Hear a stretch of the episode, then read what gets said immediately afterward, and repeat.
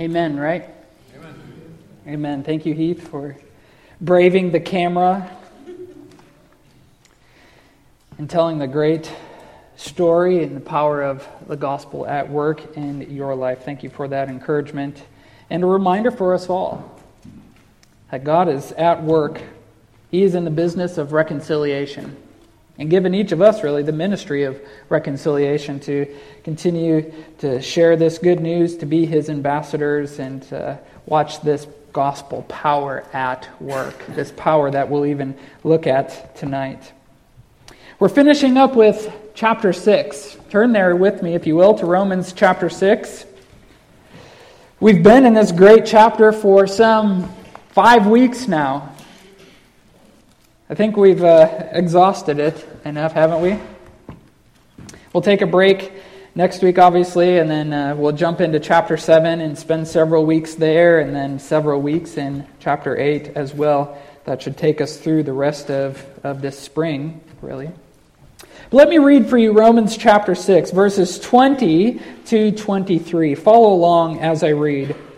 For when you were slaves of sin, you were free in regard to righteousness. Therefore, what benefit were you then deriving from the things of which you are now ashamed? For the outcome of those things is death. But now, having been freed from sin and enslaved to God, you derive your benefit, resulting in sanctification, and the outcome, eternal life. For the wages of sin is death, but the free gift of God is eternal life in Christ Jesus our Lord. And God's only authorized hymnal and songbook, what we know as the Psalms, it begins with a depiction of two paths the way of the blessed man and the way of the wicked man. The wicked man is characterized by increasing wickedness. You don't have to turn there, but you may be familiar with it. The wicked man is characterized by walking in the counsel of the wicked, standing in the path of sinners, and sitting in the seat of scoffers. There's an increasing wickedness going from the classroom, as a student in the classroom, to then a player on the court, to then a coach on the bench learning about wickedness, to participating in wickedness, and then teaching and encouraging others in this sin and wickedness. And the outcome, we learn that they will eventually be driven away and judged for their wickedness. In contrast to that, then, the blessed man is characterized by his increasing righteousness. It says that he delights in the law of the Lord. He meditates day and night on the law eventually bearing fruit, growing always. He's depicted as planted firmly next to the streams, constantly being nourished, roots sunk down deep to hold fast in the storms. It's an increasing righteousness, going from delighting on it to meditating on it day and night to then bearing this great fruit, encompassing all of Him Two paths in life. And this is really a common concept throughout all Scripture, isn't it? The Proverbs con- contrast the wise person with the foolish person, isn't it? In Matthew 7, verses 13 and 14, Jesus, at the end of the Sermon of the Mount, he tells of two gates and two paths, right? Two gates that lead to two roads. The wide gate and the broad road that leads to destruction and many find it. Versus the small gate and the narrow road that leads to life, and few find it. We also see these two paths depicted as sheep and goats, wheat and tares, good trees and bad trees, rock foundations and sand foundations. This concept that there are two paths, two roads, two ways to live carries on and on, on and on. The motif carries all throughout the scripture, coursing its vein, its way through the veins of the Bible, weaving its way into the fabric of the word. And normally we think of these two paths, normally we think of this concept in relationship to evangelism, don't we? Pleading with men to consider which uh, side that they are on, which path are they on, and then begging them to choose Christ and choose life, to leave the old way behind. However, what we've seen these last couple weeks in this second half of Romans 6, and we'll see here tonight, is that Paul is taking this well known truth, this well known concept of two paths, and now applying it as proof that Christians can't continue to live their lives in sin. It has implications for our sanctification as well. There's two paths, there's two ways, two masters. We're either a slave to sin or a slave to God. And we must remember now where we are in all of Romans, right? We must remember where we've come from, these concepts of sin and justification, and now into our sanctification. And I want to read this little recap here that James Boice has of this chapter and where we find ourselves tonight. He says Paul has been talking about the permanent nature of salvation. This was his theme in chapter 5, and it is the dominant note of the magnificent eighth chapter that is still yet to come. Between these two chapters, he has been exploring the errors of people who say, on the one hand, if salvation by the grace of God in Jesus Christ is a sure thing, if it cannot be lost, why should we not go on living a life of sin? We will be saved anyway. And on the other hand, if we are saved by the grace of God apart from the Old Testament law, why shouldn't we then be lawless? And the verses immediately preceding the ones we will study here tonight, the apostle has answered the first question by showing that being a Christian means being delivered from a slavery to sin so that we might become willing slaves of God which is true freedom. We cannot go on serving the old master. This means that being a Christian and not being a Christian are two mutually exclusive categories. Therefore, once we have passed from our former unbelieving state and become a Christian, we have no choice but to go forward in the Christian life, which means serving God in holiness.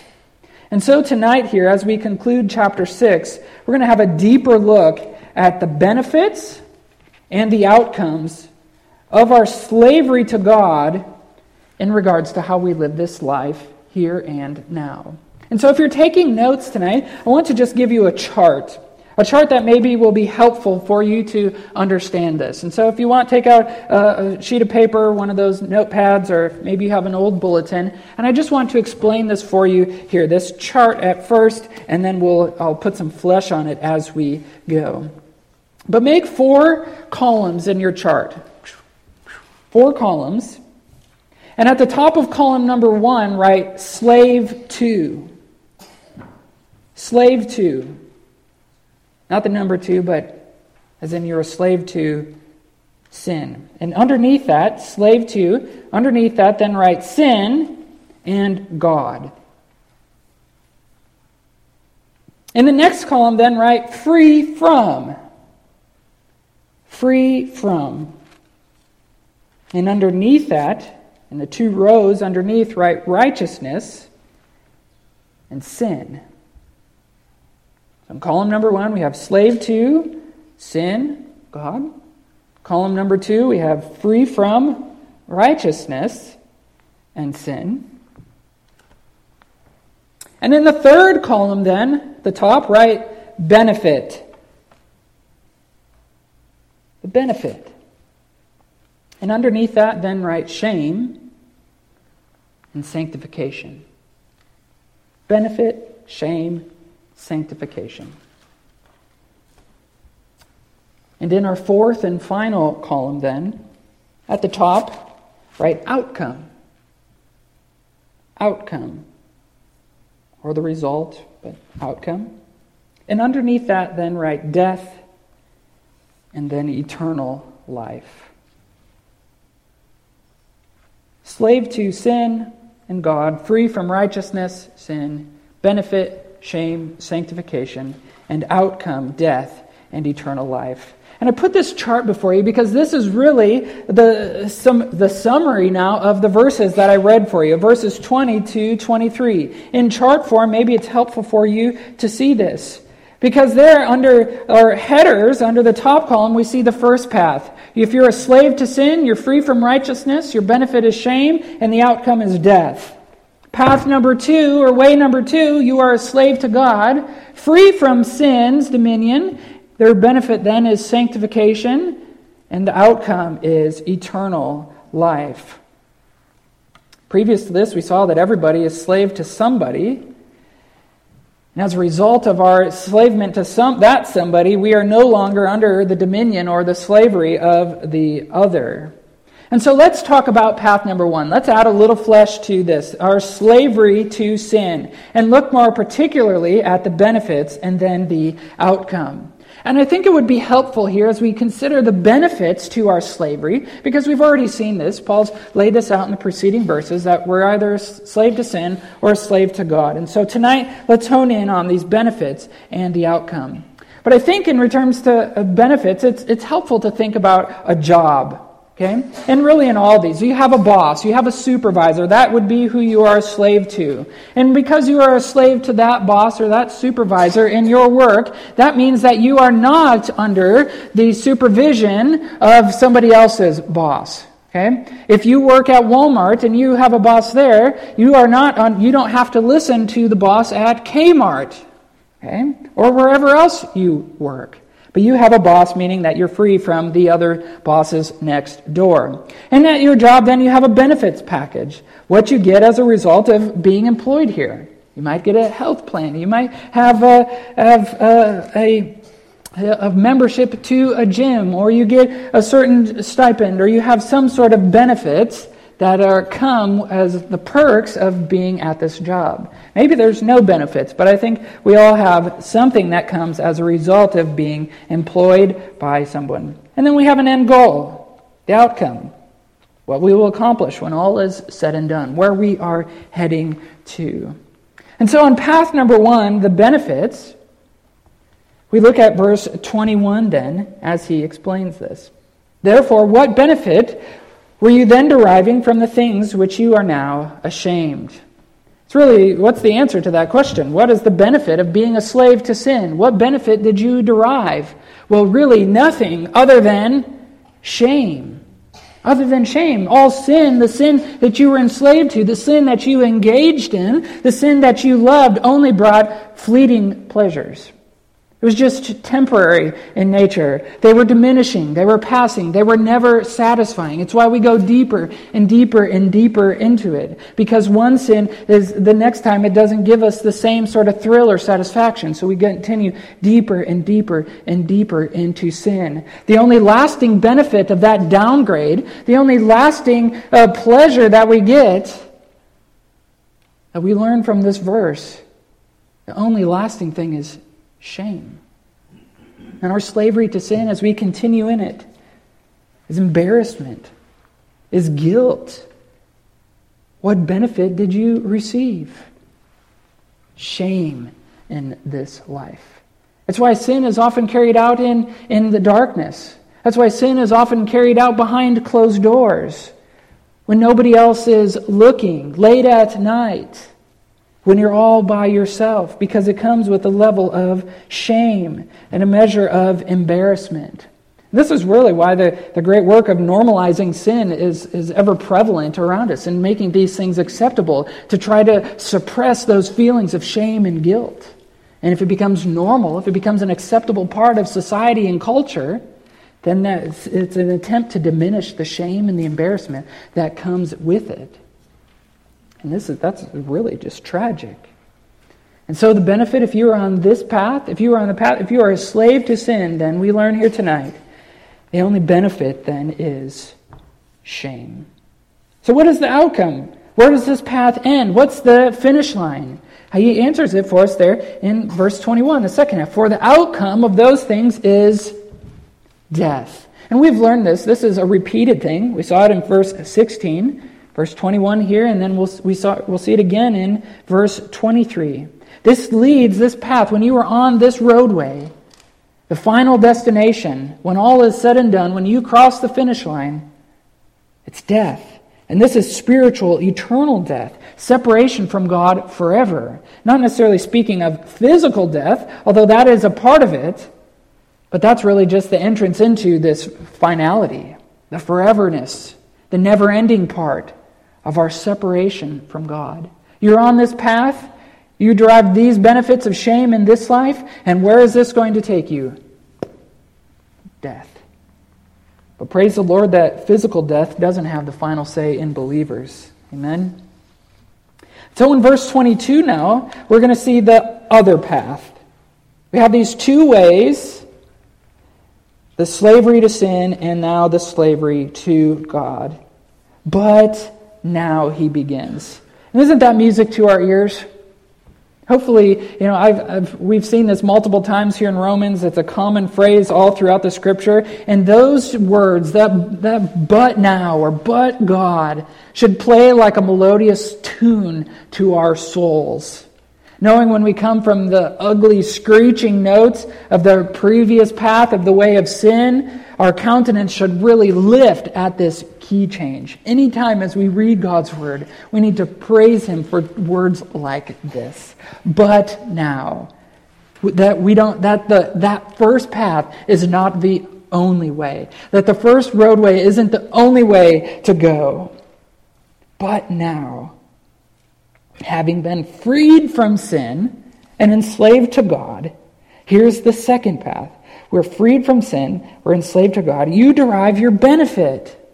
And so we have to ask now, what are the benefits? Well, first, our first benefit is really the fact of a new master. Something that we've talked about the last several weeks, but I want us to just remember that that in itself is one of the greatest benefits. That He has claimed you as His own. That you now have a new master. That God did indeed interject Himself into your life and put you onto this new road, into this new district. Beloved, you've been chosen by the kindest, most gentle, gracious master. You're owned by not just a new master, but the best master. We delight now to serve him.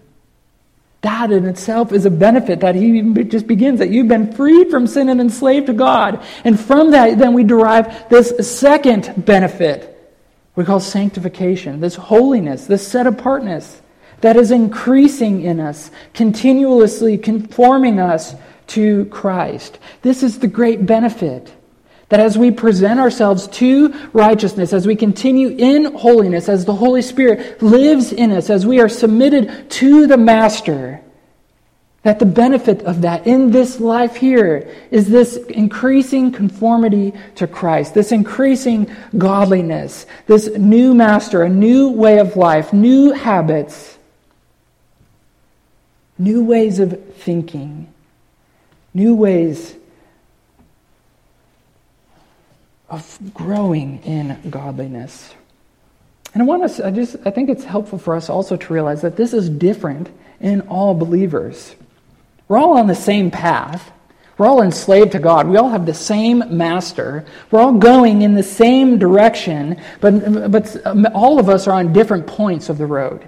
I 10 goes a long ways. And if you think of this, uh, this enslavement to, to God as being maybe on I 10, it's a long ways. And some of us are in different parts along the way, headed in the same direction, all being driven by the same master. But it's, there's different points on the road. West Texas, as you drive on I 10, is an ugly stretch of I 10. And yet we're all headed in the same direction. But some of us are at different paths, parts. Some of us are more mature. Some of us have grown in godliness. Some of us have different struggles with different things. Doesn't mean that we're, we aren't sanctified or even being sanctified. It doesn't mean necessarily that you're not a believer. We just all the benefit, uh, we're just reaping the benefits at different, uh, at different intervals, at different places. And it doesn't necessarily mean that one person won't get to where you're at or that we weren't never in that spot. Doesn't make anybody better or worse. Doesn't make any person in a different, a higher or lower class. But it's just helpful for us and important for us to remember that all of us in this process, all of us in the reaping of this benefit of sanctification, are at different points in life.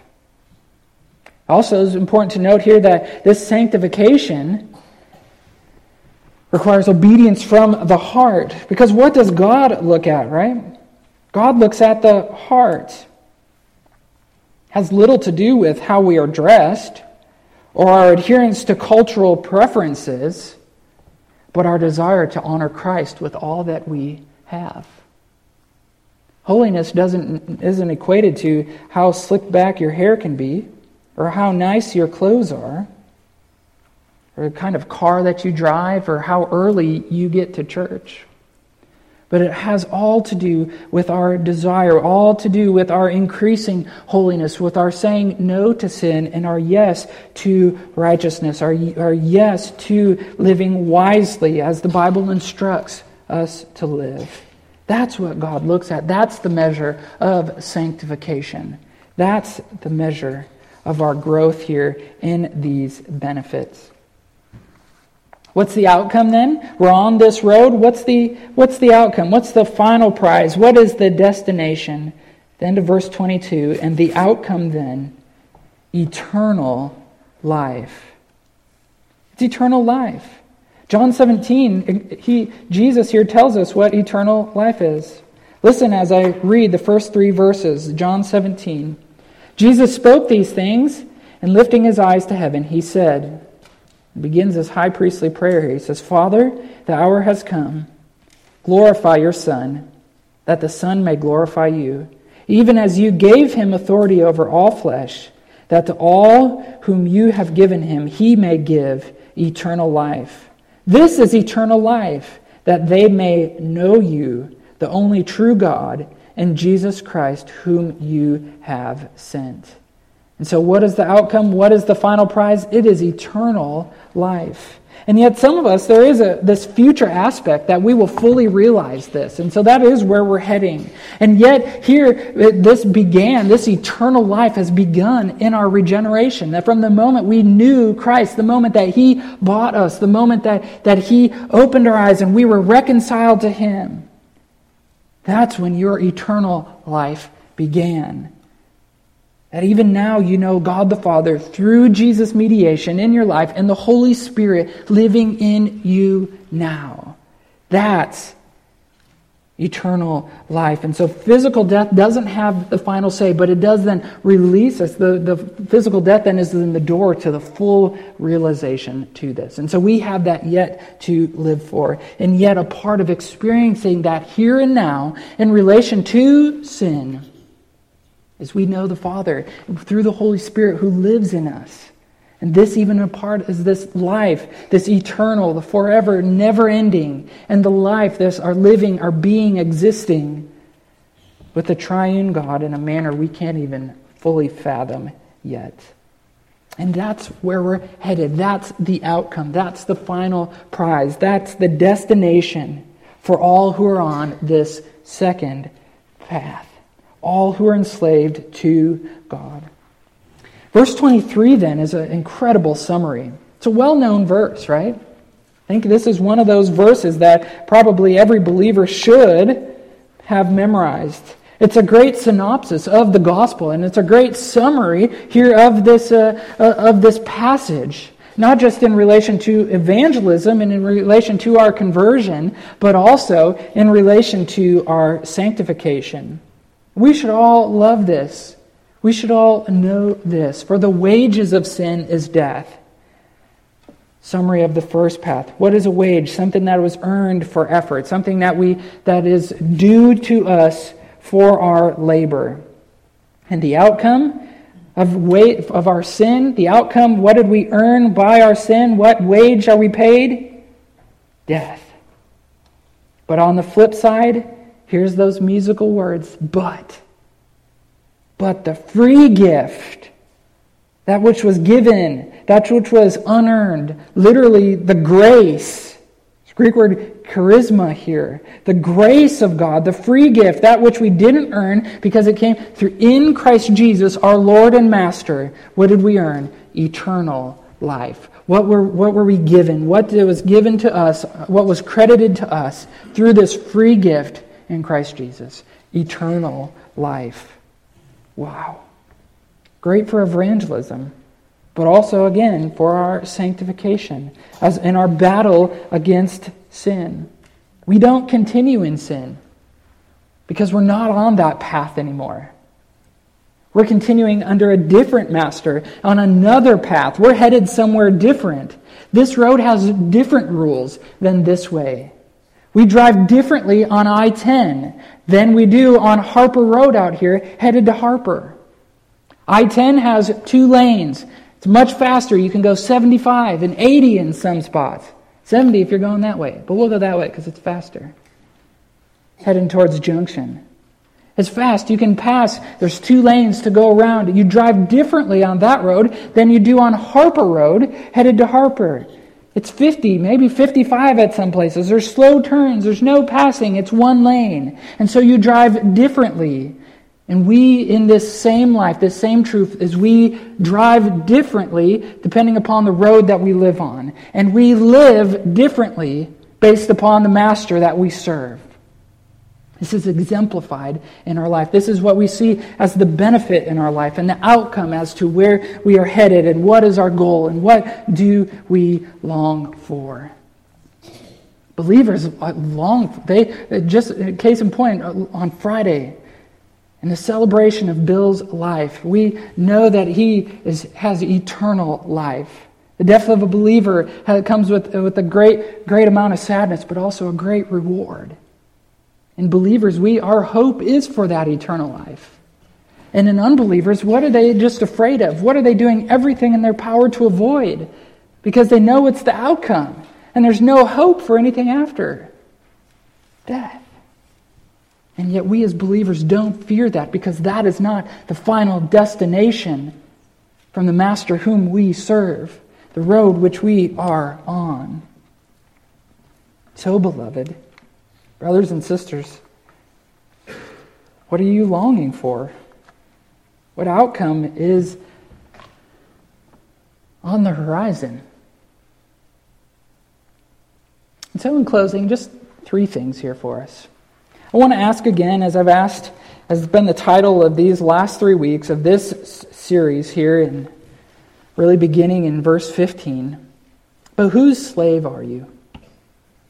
I really challenge you to look at the benefits, look at the scenery in your life, look at the horizon. For shame or sanctification? Are you in the weeds? Are you in the glorious flower garden? And the horizon is their death or eternal life. Whose slave are you? Whose life are you enslaved to? Who is your master? I would plead with you, if you are on the first path, if you do not have the hope of the gospel, that you would turn to Christ. That you would leave that way behind. That you would repent of that sin. Put your trust in Christ, the one who paid the price and enabled us to live. Repent from that and turn towards Christ. Be reconciled to God. Trust Him. Do that even tonight. Don't leave without eh, casting yourself upon this master. Love him, obey him, because of the great measure of grace that he has shown his enemies. Secondly, I would just encourage us all to extend grace to other slaves on the path. I think it's helpful for us to realize that we are all just slaves heading along on this same way.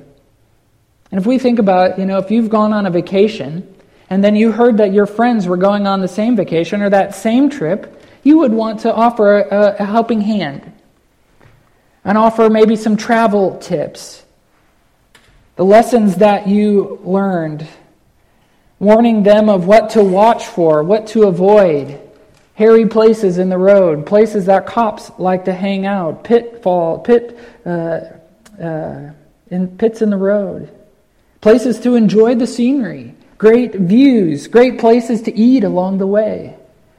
You might even give them a map on how to get there. Such is the same for us in this life. Extend grace to others. If you've been on the same trip, share lessons that you've learned. Warn of what temptations are out there. Give the map, give the offer the, the way, the directions, the path here. Show the places, the, the great scenery, the great encouragements, the great meals that speak to those uh, times in your life. But extend grace, extend love, extend mercy to others, other slaves chugging along. Let's lend a helping hand.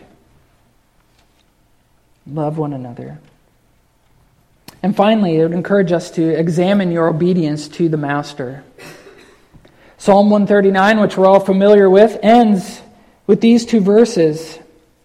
David says, Search me, O God, and know my heart.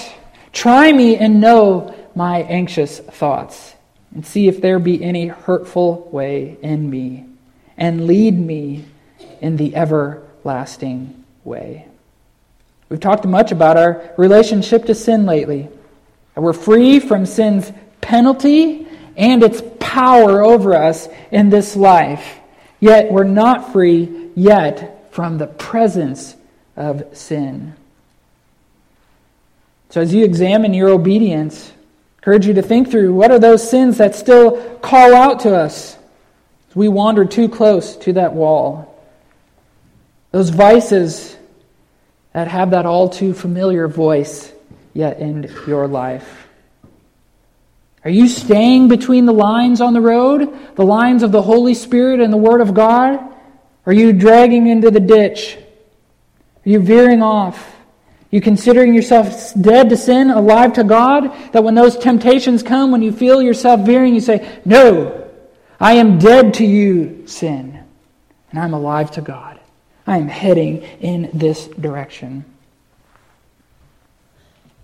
What are those rumble strips that you've set up in your life to warn you, to wake you up? Don't just ignore them, take heed to them.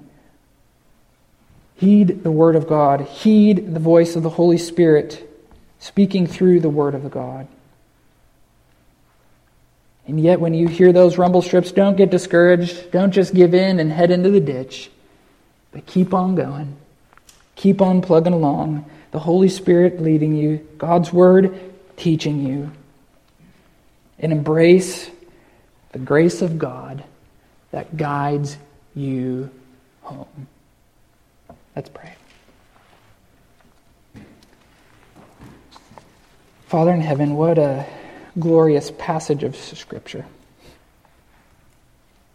What great benefits do we have? Those of us who are your children, we are growing in sanctification. We're growing in our holiness. And we have this great hope on the horizon of eternal life, of a life forever in union with you, a life forever seated next to you, a life forever at your feet worshiping. Oh, what a glorious day. Oh, what a Savior that we have to win that. Father, I would pray that if that is not the case for any who are hearing this, and if the only thing that is in the, their life is uh, that they are benefiting from is, is shame, temporary pleasures, and sin,